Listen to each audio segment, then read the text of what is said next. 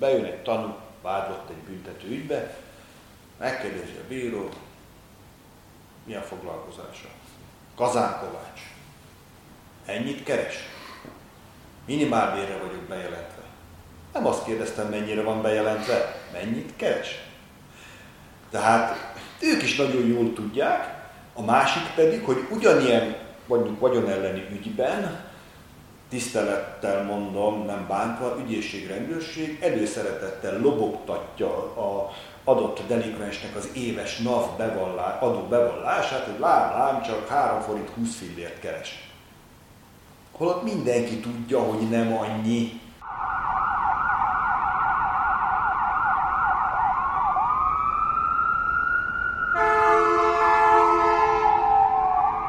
Tangu és Kes üdvözli a hallgatóit, exkluzív megszólalóval köszöntünk titeket, aki egy már korábban 2 adásban is segítségünkre volt. Egyfelől a Viszkis Ambrós Attila ügyével kapcsolatosan, másfelől pedig a Róma gyilkosság sorozatnál is az elsőrendű vádlott Kisárpádnak volt akkora védője, Dr. Bérdi Zsolt védőügyvéd. Most szintén egy olyan ügyről fogjuk őt kérdezni, ami az előző 2-höz hasonlóan magyar igazságszolgáltatást és egyáltalán a közelmúlt bűnözés történetét eléggé meghatározta. A Nyugati téren a Skála épületének a földszintjén, illetőleg a 4. emeletig bezárólag működött a West Balkán, mint olyan szórakozó hely, amelynek a működtetésében a vagyonvédelmi és egyáltalán a biztonsági szolgálatot ellátta Ranek István, akit aztán később negyedrendű vádlottként védett Bérdi Zsolt, mégpedig azért, mert hogy ez az egész ügy, ez egy olyan trauma volt a közelmúlt magyar nyilvánosságának, ami arra mutatott rá, hogy nincsenek tisztázva azok a hatáskörök, amelyek egyébként a szórakozó helyek által lehetővé tett alkalmi, nagy nyilvánosságot vonzó éjszakai szórakoztatást jelentik, amit a Skála épülete előtt lehetett látni, az az volt, hogy ez a Noise Nightlife néven működő rendezvény sajnos pánikra adott okot legalábbis a résztvevők részéről, hogy végül az éjszaka során 15-éről 16-ára 3 fiatalkorú nőnek az életét követelte, 14 embernek a sérüléseivel is járt. Egyáltalán éjszakai életben milyen rendszabályok működnek, annak ők áldozatai, vagy legalábbis vezéráldozatai. Az a kérdés rögtön, hogy te, mint a negyedrendű vádlottnak, tehát a biztonsági vezetőnek a védőjeként, hogyan kerültél egyfelől az ügybe, és mennyiben láttad azt, hogy úgy, hogy itt, amikor a 3 fiatalkorú hölgy sajnálatos módon elhunyt, és másnap egyébként például a jelenlegi miniszterelnök azonnal a belügyminiszternek feladatszabásban kijelölte, hogy át kell alakítani az éjszakai szórakozó helyeknek a szabályozását, és egyáltalán az ilyen buliknak a lehetővé tételét, vagy egyáltalán kontrollját, az egyszerre egy politikai kontextust is teremtett, másfelől pedig azonnal neked, mint védőnek azt gondolom, hogy felvillantotta azt, hogy valójában utólag kezdünk el valami olyasmit szabályozni, amit akkor, amikor egyébként az általad is védett negyedrendű, még gondatlanul egyébként elkövetett, ha és amennyiben ő maga is ezt nyilván így gondolta volna, az pedig az, hogy a foglalkozásának a szabályait megszegi, és ezzel mások életét, testépségét veszélyezteti, illetve ezzel ő egyébként eleve akár halált is tud előidézni. Ezt a foglalkozás körében elkövetett veszélyeztetést, azt mint vétséget megvalósítja a többi vállalkozótársával, hogy ebben te mennyire láttad a helyedet, és hogy kerültél vele az ügybe? Először is üdvözlök mindenkit, aki ezt a műsort hallgatja. Emlékeim szerint én pár nappal később, miután megtörtént ez a tragédia, keresett meg engem a Ranek úr, hiszen a rendőrség ebben az ügyben tényleg azt kell, hogy mondjam, végre először gyorsan reagált bizonyos bűncselekménynek a felderítésére. Tehát erőket nem kímélve, én úgy tudom, hogy külön nyomozócsoportot hoztak létre, nagyon sok információt gyorsan beszereztek, és ennek lett az eredménye az, hogy tényleg napokon, heteken, egy héten belül talán Ranek urat ki is hallgatták terheltként, utána keresett meg engem. Magáról, amit még itt problémát fölvetettél, hogy gyorsan reagált rá a politika, hogy valamilyen szakmai döntés szülessen, ugyanakkor meg utólag visszagondolva nem tudom, hogy miért kellett reagálni egyáltalán, mert hiszen, hogyha megteszik azokat a szabályozásokat, amiket illő lett volna már korábban meghozni, akkor lehet, hogy ez a tragédia nem következik be. Mire gondol? Abban az időben, hogyha valaki nagyobb lélekszámú rendezvényt akart szervezni, és ez most félig tűnhet kicsit viccesnek, de 3 ember halálának a tükrében baromira nem az, hogy pénteken, és most nem erről az ügyről beszélünk általánosságban, pénteken egy adott rendezvény szervező bement a adott önkormányzathoz, hogy ebben az esetben itt a Terézváros önkormányzathoz bement, hogy én kérem szépen szombaton, itt meg itt rendezvényt szeretnék szervezni. Még a létszámot is megmondtam, 200-300 fő, zárójel nem annyit, amit valójában történt volna. Kapott egy ideiglenes engedélyt, de ezt az ideiglenes engedéllyel nem párosult az, hogy az önkormányzat maga, valamelyik szerve, vagy az önkormányzat kötelezné akár a rendezvény szervezőt, vagy egyből szólt volna mondjuk katasztrófavédelemnek, rendőrségnek, tűzoltóságnak, tehát bármilyen szakhatóságnak, hogy menjenek ki, soron kívül ellenőrizzék le azt a helyszínt, hogy van-e mosdó, van-e vészkijárat, megfelelő tűzvédelmi rendszerrel van-e ellátva, beléptetés, kiléptetés, stb. Ez nem volt kötelem. Majd, amikor megvolt a rendezvény, hétfőn a szervező visszaballagott az önkormányzatba, visszavonom az engedélyemet. Ennyi. És ettől szombaton vagy vasárnap volt egy szabályos engedéllyel megrendezett rendezvény. Nem ez volt az egyetlen, hozzáteszem, de ennek a fővárosban, de ennek lett egy ilyenfajta szabályozásnak lett sajnos az az eredménye, hogy 3 fiatal ember nem ment haza aznap este. Ez az egyik oka például. Oké, hogy ezt utólag szabályozták, rapid gyorsasággal, de valahogy, amikor megtörtént konkrétan ez az esemény, úgy valahogy a felelősséget ott az önkormányzat környékén nem piszkálták meg. Sem úgymond a büntetőjogi értelembe véve, sem más egyéb, ami büntetőjogon kívüli erkölcsi, szakmai, morális kérdések alapján senki nem piszkálta meg őket. Ez az egyik része.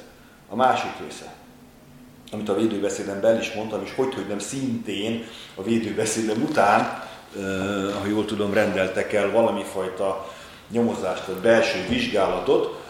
Igen, ez egy későbbi kérdésem lesz majd, igen, mert ugye ebben, igen. Tehát, de majd visszatérhetünk rá, hogy ugye nem állok messze az igazságtól, amikor azt mondom, már akkor is 2011-ben Magyarország, Budapest egyik legjobban bekamerázott, ilyen téren ellenőrzött területe volt, van még a mai napig a Nyugati tér és környéke, aluljáró, felső szint. Ott a MÁV pályaudvar, az önkormányzatnak a térfigyelő rendszere, rendőrség térfigyelő rendszer és más egyéb üzleteknek a térfigyelő kamerái. És a rendőrség a fülebottyát se mozgatta a tragédia előtt, hiszen ők nagyon jól látták, érzékelték egyrészt a kamerákon keresztül, másrészt fizikailag is, mert erre volt adat, hogy látták, hogy több ezer ember van a Nyugati téren. Meg nem álltak, meg nem kérdezték, hogy oszti, mit csináltok itt? Miért vagytok itt? Valamilyen engedélyezett, nem engedélyezett rendezvény miatt? Semmi. Nem azt mondom, hogy oszlatni kellett volna, vagy valami, de azért talán ott maradni egy picit, talán tájékozódni, aztán, ha tudom, hogy mi történik, uram, bocsánat, mert ez a rendőrség feladata, és nem bántom őket, félreértésnesség, segíteni. És lehet, hogy nincs ez a tragédia. És amikor ezt elmondtam a védőbeszédemben, akkor, amit te is mondasz, rapid gyorsasággal megint akkor nézzük már meg, hogy van ennek felelőse. Miért? Addig nem volt. Így egyfelől valószínűleg maguk a hatóság tagjai azért lehettek talán a saját mondhatjuk ezt akkor a tudatlanság fájtla alatt, mert hogy ez egy érdekes szórakozó hely volt olyan szempontból, hogy még a 2000-es évek elején a Kopaszigáton jött létre, majd aztán egyébként ott egy területrendezés és fejlesztés után átkerült a Kisfaludi utcába, onnan aztán a Futó utcába, és végül úgy, ugye a Szalontai Győző, mint elsőrendű vádlottja ennek az ügynek, hozta át ide a Skála épületébe, ahol egyébként ugye azt lehet mondani, hogy a presszót megcsinálta a saját külön cégével és üzletvezetőivel és pultosaival a földszinten, majd aztán a második emeletre egy ruhatárral bedolgozott, és aztán ahogy itt, amit említettél, tragikus végkimenetelű bulinnál láthatóvá vált, hogy ugye a harmadik és negyedik emeleten pedig egyfelől 5 pulttal összesen, de mégiscsak egy szórakozó helyet hozott létre, amely szórakozó hely viszont nem üzemelt napi szinten, hanem sokkal inkább ilyen pénteki, szombati, vagy adott esetben hétköznapi, de egy-egy alkalommal, amivel én nyilván most csak azért így támadlak vissza, hogy mint egy ilyen áttételes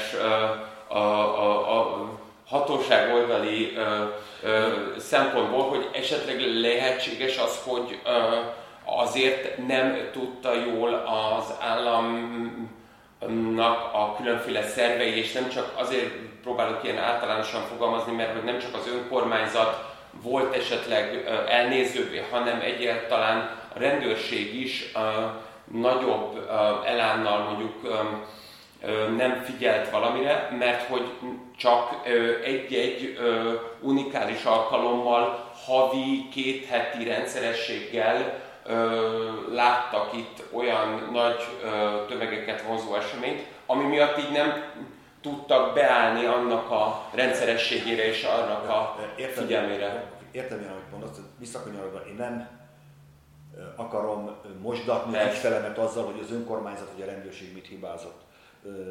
Nem, félreértés ne essék. De hadd mondjak erre egy buta példát, pont most jutott eszembe, ahogy mondtad, hogy én a mai napig focizgatok versenyszerűen. Veteránban. Ezt akik még a Viszkis adást hallották, ezt még tudják itt, mert egyébként ezt még ráadásul a gyerekekre is azt akarom neked mondani, hogy teljesen ilyen amatőr bajnokságban játszunk, de egészségügyi ládának kell lenni. És ha a bíró azt mondja, hogy nincs, akkor nincs meccs. Tehát nem tudom, érted-e a hasonlítást, hogy amikor én önkormányzat kiadok egy engedélyt egy bizonyíthatóan tömegrendezvényre, mert hogyha most én kiadok egy engedélyt 150-200-300 főre, azt nevezzük nyugodtan tömegnek, akkor nekem abban van ott felelősségem, hogy amikor kiadom az engedélyt, hogy azért ellenőrizzem le, hogy ott, amit az előbb elmondtam, főleg, hogyha zárt térre teszem, valamilyen szintű biztonsága legyen az embereknek, akik oda mennek szórakozni. Hogy legyen poroltó, triviális dolog, igen, legyen menekülési útvonal, legyen az kijelölve, úgy tudja kibejönni, hogy rendesen tudjak menni. Uram, bocsá, egy ekkora rendezvényen, bocs, menj el egy falunakra. Ott áll adott esetben a mentőautó diszkréten, mert oda kell vinni, vagy egy orvosi jelet, biztos, hogy kell, hogy legyen. Pedig egy egyszerű falunapon szabadon vannak az emberek. Tehát, és kiadok egy ilyenre engedélyt, és nem követelem meg saját magamtól se, hogy amit én kiadtam, hogy gyerekek, ezt csináljátok meg. Ez az én, még ha nem is érjel most azt mondom a büntetőjogi inget küszöböt, de ez valami nagy felelőtlenség volt ám. Ezzel ugye azt is mondod, hogy... most azt is mondom, hogy hány ember szerencsére nem érte tragédia. Mm. De ezzel azt is mondod közben, hogy attól, hogy mondjuk például ezelőtt a január 15-i tragikus esemény előtt ezen a helyszínen a West Balkánnak az ezt megelőző, ugyan ehhez mérhető nagy tömegeket vonzó esemény, az december 4-én volt, és hogy akkor attól, hogy egyébként ha adott esetben fogalmazok úgy, hogy havi szinten egy-egy ilyen esemény van, tehát ahogy a falunapnál sem a rendszeresség miatt, hanem amiatt tartjuk be a szabályokat egyébként, mert az egy kötelem, tehát az egy egyszerűen kógén szabály, amin nem lehet túllépni, vagy nem lehet átfogalmazni. Maradjunk a falunapnál. Egy falunap évente hányszor van? Egyszer. Nem minden nap.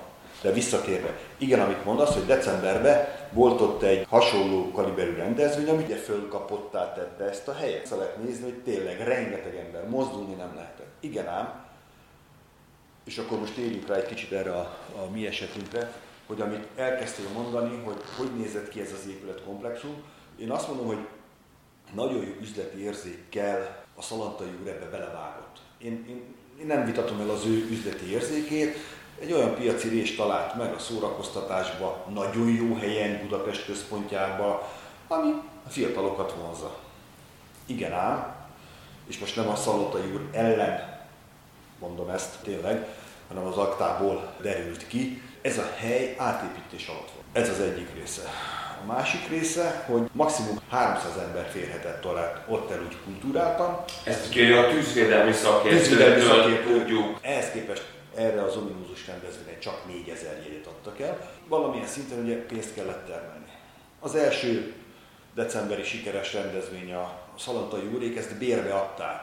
Ha én bérbe veszek valamit, akkor úgy kalibrálok én, hogy nekem is legyen hasznom, ezért 1000 forintba határozták meg a belépőt, ami akkor mindenféle média felületeken meghirdették. Pecskés Tamás az rendelte meg a 4200 karszalagot. Ugye, ha megnézem, akkor egyik oldalról öröm és boldogság, mert ki tudtam adni, öröm és boldogság, mert rengeteg jegyet adtam el, plusz még a fogyasztás. Anyagilag mindenki jól jár, ha rendben lezajlik ez a rendezvény. Csak aztán ugye nem zajlott le rendbe, mert a 8 órai kapunyítás helyett torlódás, és este 10 órakor nyitották ki a kapukat, aminek az lett a vége, amit az elején mondtam, hogy rengeteg hatalmas nagy tömeg ember, fiatal gyűlt össze a Nyugati téren az óra környékén, és amikor 10 órakor kinyitották, úgy hirtelen bedúdult a tömeg. Ez épp olyan, hogyha most veszel egy poharat, ha szépen lassan öntöd bele a vizet, akkor tele tudod tölteni. De hogyha hirtelen magasról csurgatod bele, akkor felétől kifröcsög. Mm. Rossz hasonlat, de körülbelül itt is ez történt. Hirtelen megindultak, egy ilyen vékony lépcső vezetett fel az emeletre, ami még utólag okos az ember, kiderült, hogy a ruhatárat közvetlen a lépcsőhöz tették. Igen. Aki fölment télen, kabátot le, emberek torlódtak a lépcsőn, alulról nyomták őket fölfelé, fönt akik álltak, azok szorongtak, és bejött még egy plusz elem, ami most nem megbántva senki semmit, de ez a tárgyaláson el nem hangzott, de azért nagyjából volt rá utalás, hogy egy úriember egy olyan tartalmú kijelentést tett, mint hogyha fent bűncselekmény történt volna. Igen. És ezzel a rúdal... ki a médiában, hogy megkéseltek valakit. Igen, vagy... pontosan, és akik fönt voltak, azok óhatatlanul ezt hallod,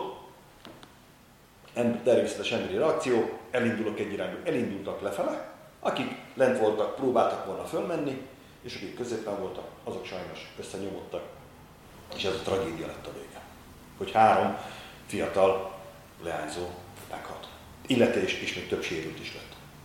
És ez amiatt is fontos és kérdés, mert ugye amikor említed itt a kamionosok és azt a típusú legőség tevékenységet, hogy még ráadásul amellett decemberben úgynevezett Normafa Open Air buli is volt, tehát nagyon sok valójában más produkciónak a befogadására is alkalmas volt ez a hely, mint West Balkán, és ennek tükrében, hogy úgy a sértetti képviselő, a Békefi ügyvéd mondta azt, hogy az volt számára például a probléma a tárgyalásokon, hogy mindig ki volt vonva az alany abból, hogy ki is rendezte meg ezeket a bulikat. Az volt, hogy minthogyha megrendeződött volna, de pont a te általad képviselt vádlottál volt ez a legnehezebben textualizálható, hiszen ő volt az, aki, mint kapuőrként egyáltalán ezért muszáj volt felelősséget vállalnia, tehát hogy ezt mennyire láttad őt elkülöníthetőnek. Itt egy gondatlan cselekményről beszélünk, mind a 4 vádlott esetében. Azt kell tudni, hogy a gondatlan cselekménynél nincs társtettesi alakzat. Tehát mind a 4 ember a saját maga, úgymond foglalkozása hatálya alatt állt, és saját maga, ugye tudva tudom, hogy mit kéne tennem, de ugye könnyűen bízok az eredmény elmaradásába, képletesen szó szerint legyintek rá, nem érdekel. Tehát leegyszerűsítve, hogy értsék. Tehát itt nem a 4 ember együtt csinál, külön felel az első, másod, harmadrendű, meg az én ügyfelem is. Mindenki külön-külön valamit hibázott. Amit kérdeztél még, hogy ki rendezte, hogy rendezte, mint rendezte, erre hadd adjak egy diplomatikus választ, mindenki úgy védekezik, ahogy akar, meg ahogy tud. Persze mindenkinek az a dolga, most ezen föl lehet háborodni, hogy a saját felelősségét próbálja tompítani. Itt is én ezt érzékeltem. Én a Ranek urat képviseltem, tehát nekem azt kellett megnéznem, én a másik 3-mal lényegében nem foglalkoztam, mert nem társlettesekről beszélgettünk. Lent állt, mint a biztonsági szolgálatnak mondjuk így a vezetője, hogy rá milyen olyan foglalkozási szabályok vonatkoztak, amit neki kutyakötelessége lett volna betartani, hozzáteszem nem szándékosan szegte meg őket, hogyha szándékosan szegi meg, akkor nem gondatlan cselekményről beszélünk, hanem szándékos cselekményről beszélünk, és akkor nem ez a büntetés, hanem erősebb. Sokkal, de sokkal, években méretűen sokkal, de sokkal több lett volna, tehát gondatlan. Mi az, amit neki meg kellett volna tenni, de ugye erre mondják azt, hogy könnyelműen bízott abban, hogy nem teszem meg, de nem lesz semmilyen baj. Ez hasonló ahhoz, 80-as kilométernél, lásd, Árpád-hídon száguldozok 137-te. És mi lesz a vége? Egy ember megint nem megy haza. Milyen szabályok kellettek volna? Hány beengedő kapu, hogyan engedem be, egyszerre hány embert engedek be? Ha érzékelem azt, hogy 8 órakor nyitáskor nem nyitnak ki, nem miattam, teljesen más miatt, csak este 10-re is látok, ott rengeteg fiatalt, hogy miért van az, hogy akkor, mint hogy az előbb rossz példával mondtam, hogy hirtelen teleöntöm, igen, beengedem őket gyorsan, vagy akkor azt mondom, hogy nem érdekel, szabály a szabály, akkor szépen egyesével. Ha éjfélre lesz tele, akkor éjfélre lesz tele. Nem érdekel, de akkor én elvégeztem a munkámat. Sajnos nem ez történt. Az ő felelőssége ebben volt. Pedig egyébként ő telefonált az elsőrendű vádottnak, aki bizonyítási eljárás alapján azt maga is Szalontai mondta, hogy ott mentem el a 4-es 6-os villamossal, láttam, hogy sokan vannak, telefonáltunk egyet, aztán mentem tovább. És mondja is egyébként az egyik tárgyalási jegyzőkönyv tanúsága szerint, hogy már megint túlgondolod, István, igen. És ezzel egyébként visszautalt arra decemberire, ahol még az elsőrendűnek is a vallomása szerint valójában egyébként ő már ezzel korábban is szembesült ezzel a problémával. Pontosan. Tehát azért itt ő is látja, érzékeli, hogy van valami probléma. Ha már eddig nem volt, egy-két-három rendezvényi nem volt, akkor talán most se lesz. Ennek nem lett igazándiból felelőse, hogy amikor megtörténik a tragédia és kiürítik a helyszínt, akkor ezt a talán nevetőgáz, igen, ez a nitrogén-dioxid, a lufikat találnak meg egyébként ott, azt hiszem talán a rendőrök, ha jól gondolom. Nem csak lufit, hogy hívják ott, fújnak föl ilyenkor. Az összes, érdekes módon az összes hidegvízes csap el volt zárva, a földön szétszórva, hozzáteszem ehhez nem a vádottaknak volt közel, hanem a szórakozó igen. Személyeknek, hát akkor gyorsan, ami a zsebükben volt, azt eldobálták, hát közepes fél magyar falut szerintem ki lehetett volna írtani, most ezt túlszok félrejét és ne esik. Rengeteg kábítószer találtak, kisebb-nagyobb zacskókba, csak azért ez egyfajta számomra, mint szülő számára, ez, ami engem megdöbbentett, mint nem ügyvédet, mint apát. Két dolog. Tárgyalás jön, egy-két tanút hallgatott meg a bíróság, és ott volt egy fiatal, most fiú vagy lány, de ilyen 10 éves. És megkérdezem tőle, hogy figyelj, ne haragudjon, ide jön 8 órára. Másfél órán áll a sorba, vagy a tömegbe úgy, hogy alig kap levegőt. Miért akar bemenni? Tehát, hogy ha buli van, nem? Ez volt az egyik válasz. És ez ugye eldöbbentett. A másik pedig, hogy amikor megkaptam a nyomozati anyagot, és így olvastam, és úgy nézem, hát ugye volt, akinek nem volt zárt adott kezelés, így nézem, oké, matekból nem vagyok erős, de azért gyorsan kiszámoltam, 14-15 éves fiatal a lányok, akik azt mondják, hogy megbeszéltem a barátnőimmel, hogy este 10-re, hogy 10-kor találkozunk, és megyünk bulizni. Bocsánat, nekem este 10-re haza kellett érnem. Jó, ez az én szociális problémám. Félreértés ne essék, de hogy ennyire megváltozott a világ. Elmegy egy ilyen fiatal gyerek, de a szülő nem készíti föl, vagy nem tudom érted, hogy mit akarok mondani. Amikor ott van egy iszonytató nagy tömeg, már félig meddig lent az utcán, még besütöttem, de már összenyomnak. Hát én nem érezném jól magam. És akkor kapok egy ilyen választ, hogy hát azért jöttem, hogy bulizzak, nem? Nézz vissza felvételeket. Én döbbenten néztem felvételeket, miután már kiürítették a helyiséget, és így jött föl, mint van egy ilyen terasszrész.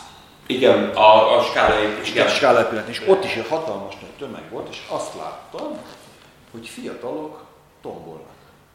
Ez megint egy olyan ügy, most nagyon hasonlóan mondok, mint a roma gyilkosság, hogy volt egy teljesen másból, hogy van egy társadalmi gond probléma, ott is volt, abban most nem menjünk bele, itt is van, hogy nagyon korán mennek el a fiatalok szórakozni, nagyon későig mennek el szórakozni, ott van a nyomoronc kábítószer, most már ezek az új pszichoaktív drogok, és hadd ne sorolja, és mit a homokba dugnánk a fejünket. Különféle publicisztikákban, egyébként heti lapokban ugyanezt mondták, amit, és ugyanezt írták, amit te még egyébként olyan alapvetően komoly punk előélettel rendelkező emberek is, mint mondjuk például Pozsonyi Ádám, akit esetleg azok ismerhetnek, akik a punk szcénához, ez a Lenin szobor helyén Bobba töltsér van önéletírása miatt, ugyanazt mondta, hogy a kukacban lehet az, hogy a gyermekek 15 évesen ott vannak ilyen szórakozóhelyen, de én 20 év múlva lesznek olyan foglalkozások, amiről ma még álmodni sem merünk. Nem tudjuk. Tehát ezzel azt akarom mondani, hogy bizonyos foglalkozások elhalnak, és lesznek új foglalkozások. De azért, mert még nincs kialakult szabályrendszer, attól függetlenül én úgy gondolom, hogy olyan alapvető, általános szabályok minden foglalkozásra igaznak kell, hogy legyenek. Egyet mondom, élet és testérzékvédelme. Pont. És tök mindegy, hogy te tetőfedő ács vagy, atomfizikus, programszervező, műsorszervező, biztonsági szakember, ez minden egyes. Vagy még olyan foglalkozás, amit mondtam, hogy majd 20 év múlva lesz, ennek igaznak kell lennie. És itt ebben elsősorban ez kellett néznie adott esetben a bíróságnak. Oké, te egy programszervező vagy, nem tudom csak. Úgy adtad-e ki bérbe, úgy rendezted meg azt a programot, hogy ott nem minimálisra, nullára csökkentsük annak a lehetőségét, esélyét, hogy ott bárki is meghajol, vagy megsérüljön. Úgy volt itt megcsinálva? Azt kell, hogy mondjam, hogy nem. És nem azért, mert a bíróság elítélte őket, akkor alapvetően nincs miről beszélni. Ez csak egy, amit mondom, kiragadtam. Persze le lehet írva oldalakon keresztül, hogy egy ácsállványozónak milyen foglalkozási szabályai vannak, meg egy műsorszervezőnek, meg egy biztonsági őrnek, de közös pontok, kapcsolatok, ezek kell, hogy legyenek benne. Mondjuk egy programszervezőnek a munkaköri leírásába, vagy a foglalkozási szabályaiba leírva, de a józan paraszti ész azt mondja, hogy eddig és ne tovább, és ezt már nem, és ezt védeni kell, és a jogeszközével ezt védenünk kell. De egyébként az nem merült föl adott esetben akár mondjuk a másik védő, mint a Genél Galázs, vagy akár a Pap Gábor, és akár közted, mint egyáltalán így szakmai berkekben, vagy akár az ügyfelek, tehát ilyen értelemben a különböző rendű vádlottak között, hogy ebben a 2011-es ügyben válik ez először csomóponti kérdéssé, miközben a budapesti éjszakai élet az már 20 éve tombolt, és egy legalábbis külső szem, mint mondjuk akár az enyém, az azon egy picit álmélkodik, hogy minthogyha meg akarnánk a corstokkal mérni egy olyan problémát ezen a konkrét ügyön, ami inkább csak egy jellemző kiszögellése mondjuk egy szabályozatlanságnak, mint sem egyébként a legordítóbb hiány, abból a szempontból, hogy azt, hogy ahogy te is mondod, persze kell, hogy legyen egy ilyen belső morális szempontrendszer, de nem véletlen szerintem, hogy még a későbbiekben már nyugalmazott bíróként is Dr. Sándor Zsuzsa szeretett cikkeket írni, könyvet írni, és például ezt az ügyet is olyan szempontból feldolgozta, hogy a bírónak az indoklási részében kivette azt, amikor a bírónő az első fokon felolvas, sőt kiemel a művelődés szervező, rendezvény szervező szakos hallgatók kötelező tananyagából. Minden szakmának vannak írott és íratlan szabályai. Ilyen egyszerű. És az íratlan szabályok azért ilyen téren ugyanolyan fontosak. És ezt tudom, hogy ez egy akkora tágfogalom, mint egy léghajó, és ebbe értelemszerűen mindig van, mint az írott szabályokban nincs vita. Ott van, le van írva, nevezzük törvénynek, nevezzük teljesen mindegy, törvényerejűnek, teljesen mindegynek. De vannak íratlan szabályok is. Amin aztán persze baromira el lehet jogászkodni, mint akár ebbe az ügybe is.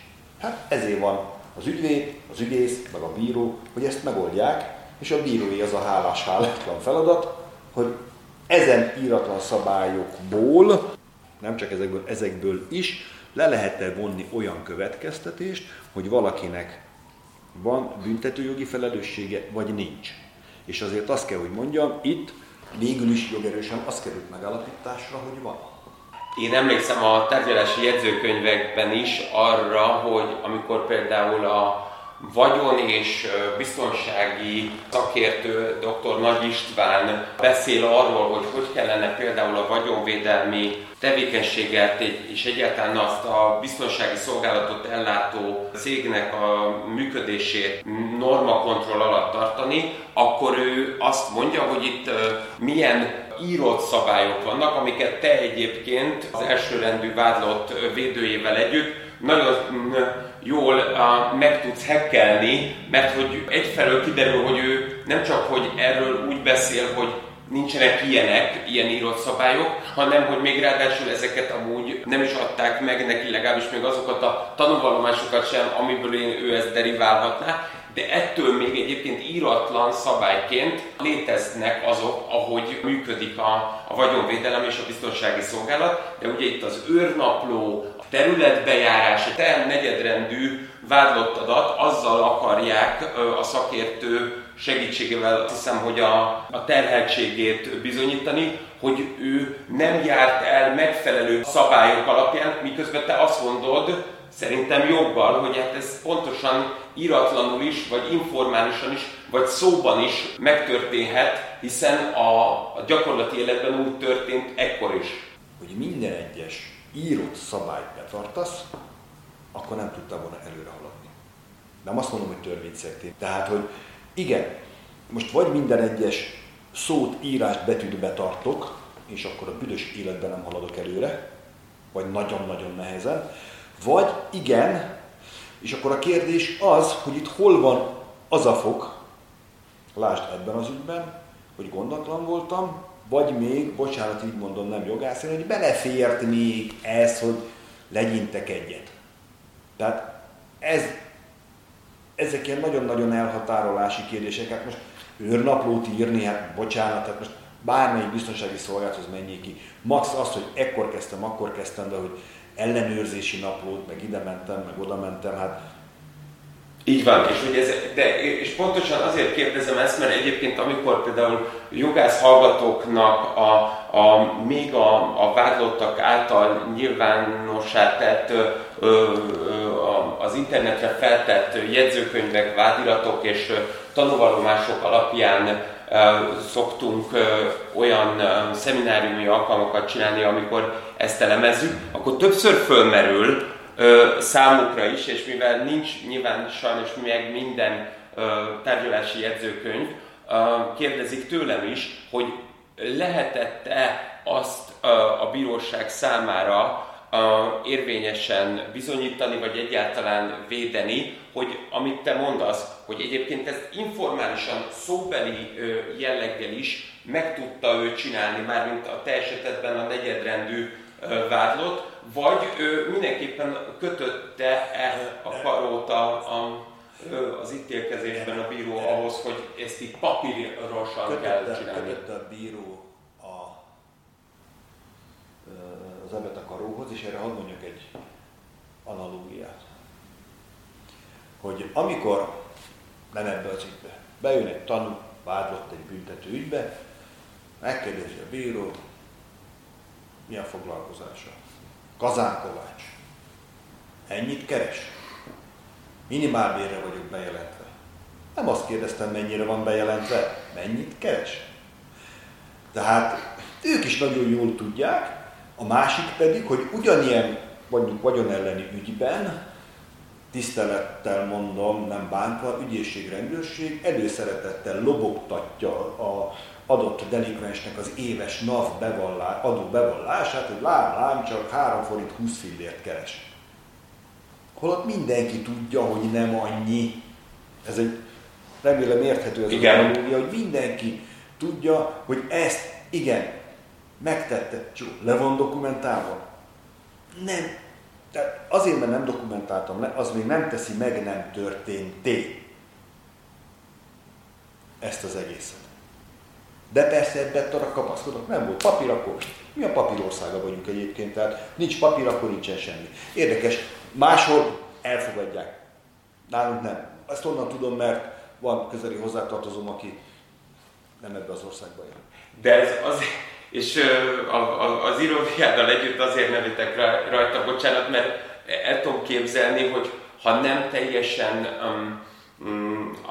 valamifajta mesevilágnak, vagy ahogy mondani szokták, az öreg zsalók ipari tévén nézte az életet, mondjuk valamilyen eljáróbíró, akkor nyilvánvalóan tudja azt, hogy az, amit most te mondasz, az az életvilág, az a valóság. De mégis akkor ezek szerint ennek az értékelésre azért kérdés, és ezt azért is kérdezem így a végére, mert hogy azt, amit a foglalkozás körében elkövetett gondatlan veszélyeztetés, ami még a régi BTK szerint a 175-ös szakasz, aztán most már az újban a 162-es szakasz, az ugyan hasonló, vagy pontosabban azonos tényállási elemeit tekintve, de olyan érzése van az embernek, aki ezzel foglalkozik, hogy igazából csak a te ügyfelednek volt problémája ebben. Erre hadd mondjam azt, hogy itt azt kellene megvizsgálni a bírónak, visszatérve, amit te mondtál, őrnaplót. Hogy azt, hogy én végigjárom ezt a helyszínt, és nem töltöm ki az őrnaplót. Ez önmagában olyan gondatlan cselekmény-e, ami ahhoz vezet, vagy vezetett, hogy ez a 3 fiatal lány meghalt. Ha erre az a válasz, hogy nem, mert ha beírok az őrnaplóba, akkor is sajnos meghaltak volna. Akkor e között nincs ok-okozati összefüggés. De a között, hogy én úgy engedtem be őket, ahogy beengedtem, a között van-e összefüggés a halál között, és erre bizony azt mondja, hogy igen, akkor te gondatlan voltál, mert neked tudnod kellett volna, mint idézőjelben mondom szakember, mert bármilyen tevékenységet végzel, tehát mondjuk én elhívlak hozzám, gyere házat építeni, és rakod a téglát, akkor te kőműves foglalkozás hatálya alatt állsz, és neked azt be kell tartani. Nem kell neked kőművesnek lenni, annak a szakmának a hatálya alatt végzed a munkádat. Tehát, amikor ők ezt megtették, és ez oksági folyamatban lehetett hozni az ő halálukkal, akkor neki ezt vélelmeznie kellett volna. Nem járták kellő gondossággal, hogy nem egyszerre engedem be ezt a rengeteg embert, amit az előbb mondtam, hogy apránként engedem be. A másik, nem adok ki 4000 jegyet. Még akkor sem, hogy nem ő volt ezért felelős, mármint a te. Akkor sem adok ki 4000 jegyet, ha 8 órakor nyitom ki az ajtót, mert akkor is megtörténhetett volna, mert annyi ember ment volna oda be. Uh-huh. Még akkor sem, ha ő ugye nyilván csak ordináló szerepet látott el, mert egyébként egy 10 fős csoportot. Vagy ha én kiadom, akkor megkérdezem, hogy hányan lesznek? 5000? Nem adom ki. 200-al lesznek? Kiadom. Tehát ezt kellett nézni, és ugye ezek borralálnak azzal, hogy itt halál van, akkor felelősek, mert nekik ezt végig kellett volna gondolni. És mindegyik képletesen mondva legyintett rá. Beletörődött abba, hogy úgyse lesz semmi, hát már tegnap előtt.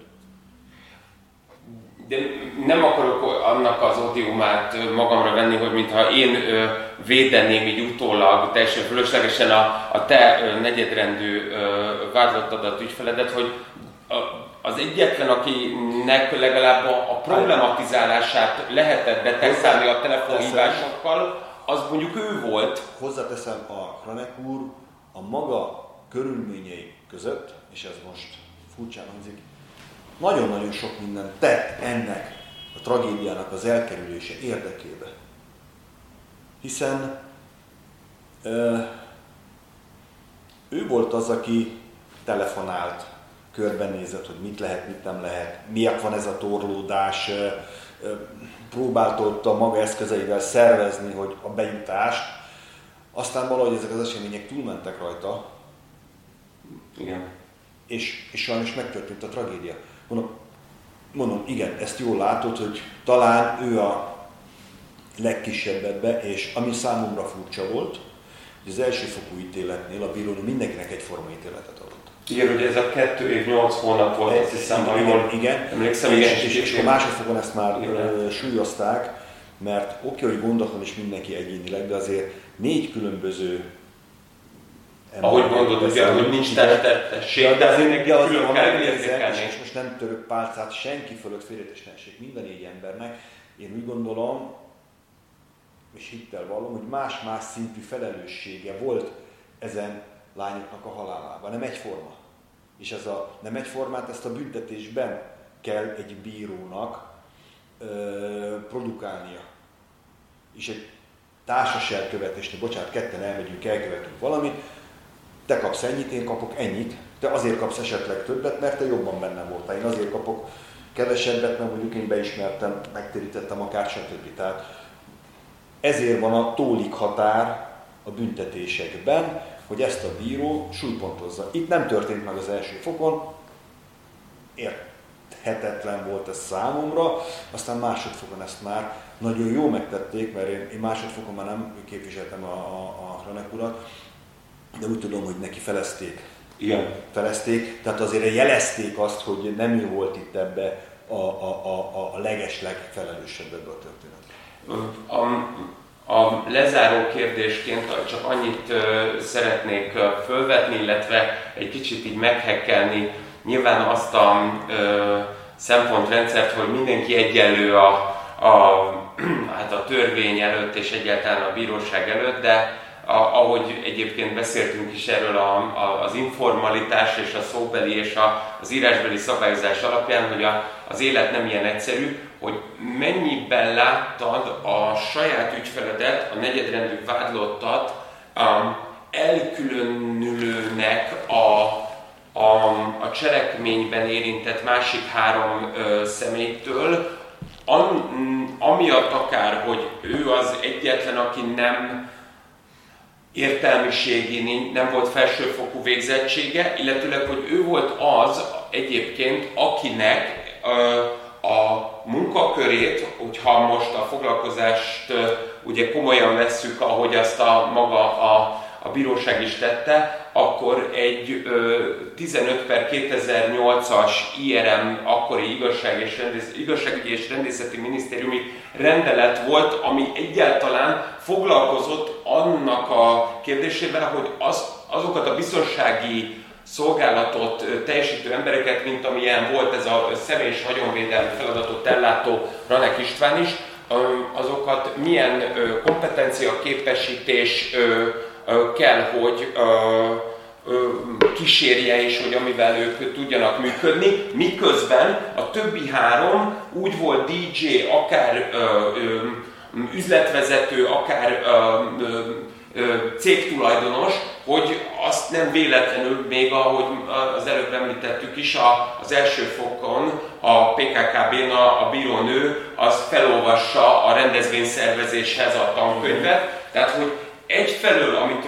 mondtunk itt, az, hogy ugye ő volt egyedül a te ügyfeled, aki telefonált, tehát aki ennek bizonyíthatóan jelét adta, hogy ő problémaként ezt detektálja, de ugyanakkor ő volt az egyetlen, akivel szemben papíron sokkal könnyebb volt megállapítani a foglalkozás körében elkövetett a veszélyeztetést, hogy ez például mennyiben láttad ezt problémának a többi ügyfél, a többi vádlottal szemben vagy vonatkozásában? A kurva, hogy azt kell tudni, hogy ő vagyonőri vizsgát tett.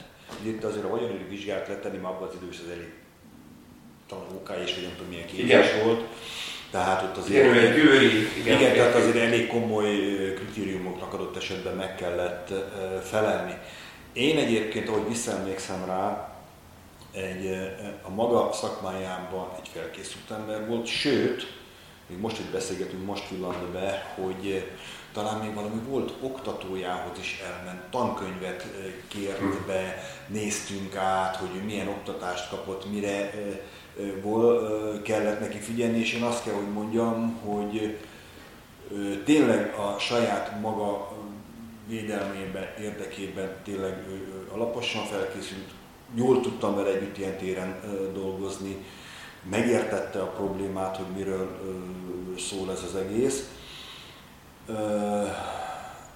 Igen, a másik oldala pedig, amit mondasz, hogy mivel ő vagyonőr, ez a szakma azért úgy jobban le van írva, jobban csúnya szóval mondva, jobban le van papírozva, mint mondjuk egy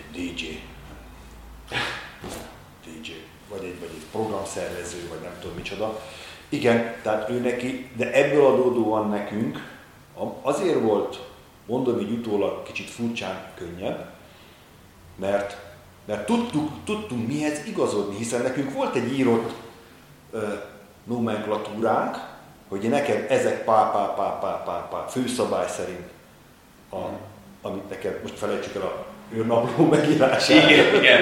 Nem arra beszél. Tehát, hogy volt, sokkal jobban kidolgozott normarendszer volt, amiből sokkal könnyebben láttuk, érzékelhettük, hogy mik úgymond azok a pontok, amiből az ő tevékenységét az ügyészség úgy ítélte meg, hogy már pedig te itt voltál gondatlan, és nekünk ebből adódóan a védekezésünk, bár furcsa, amit most mondok, mert elítélték a védendszermet, könnyebb volt ilyen téren védekeznünk, mert tudtunk mihez igazodni. Még egy programszervezőnek persze, hogy próbált kapaszkodni mindenben, meg könnyebben mondták azt, hogy ha nincsen szabály, akkor én senki vagyok. Nem. És itt jön csatolás vissza az, hogy oké, bírónő, hát akkor figyelj, felolvastuk, tankönyv, stb. Íratlan foglalkozási szabályok, stb. Tehát és itt kell a bírónak ebbe úgy rendet rakni, és ezért szép a jog, hogy ha valaki egy ilyen ügybe úgymond rendet rak, akkor már a következő, itt nem nincs precedensük férintes menség, de azért ez valamilyen szinten irányadó lesz a következő Záhonytól-hegyes, valamint bármelyik biónak, hogyha szembe találkozik, bocs, most leragadtuk a programszervezőnél, vagy egy DJ-nél, itt már vannak lefektetve ítéleti bizonyossággal valami szabályok, ami már legyen irányadó. És hogyha a bíróság jól működik, akkor ez bemenik egy BH-ba, hogy akkor könnyebben lehessen megtalálni, megkeresni. Ez könnyebb nekem is, védőnek is, hogyha egy ilyen embert védek legközelebb, hogy tudjam, hogy mihez igazodjak. Ezt azért köszönöm, ezt a végeválaszt, mert így igazából azt, amit korábban mondtál, hogy a szóbeliség, ami a valósághoz nyilván közelebb van, mint amennyit az ember le tud bürokratikusan papírozni, ahhoz képest, és azzal, hogy ez mennyire nem valósul meg mondjuk adott esetben talán hazánkban és egyéb más szerencsés országokban, itt most mégis egy olyan végepoént tettél rá, amiben ezek a papírozások mégiscsak hasznosak, hiszen a standardizálással neked magadnak is amúgy a munkádat megkönnyíti, és egyébként az ügyfeledét is. Köszönjük szépen, hogy elvállaltad. Sziasztok! Sziasztok!